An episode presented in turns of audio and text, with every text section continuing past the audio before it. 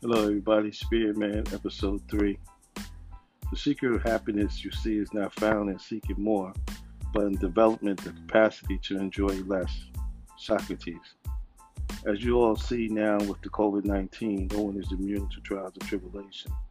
Though we are classified as many races, there is only one race, the human race. So what affects one affects us all.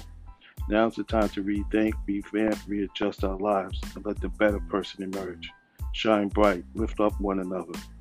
As the body cannot live without water, let's convert the symbol H2O to mean help to others. We're all in this together. Keep pushing, keep praying, and most of all, keep lifting each other up. Stay positive because God is love. Blessings and love.